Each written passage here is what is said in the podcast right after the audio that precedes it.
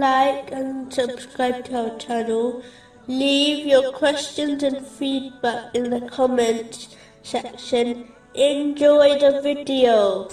Moving on to chapter fifty-two, verse sixteen. You are only being recompensed for what you used to do. Allah, the Exalted, does not wrong anyone, as he simply repays one's actions. Therefore, if a Muslim is rewarded because of their actions, they should praise Allah, the Exalted, as He alone provided them the inspiration, knowledge, strength, and opportunity to perform the righteous deeds. And if a person is punished for their sins, they should blame no one except themselves, as the path of obedience and gaining reward was made clear to them. Yet, they chose to reject it. This has been advised in a narration found in Imam Bukhari's Adab al-Mufrad, number four ninety.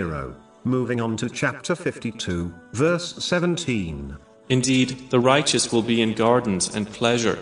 Righteousness, meaning adopting piety, has been discussed in great detail in a separate podcast series titled, What is Piety? But the following is a summary of its aspects. Piety can be defined as when one dedicates their heart and actions to the obedience of Allah, the Exalted, and turns away from the obedience of everything else, unless their obedience invites towards the obedience of Allah, the Exalted, such as the obedience of the Holy Prophet Muhammad, peace and blessings be upon him.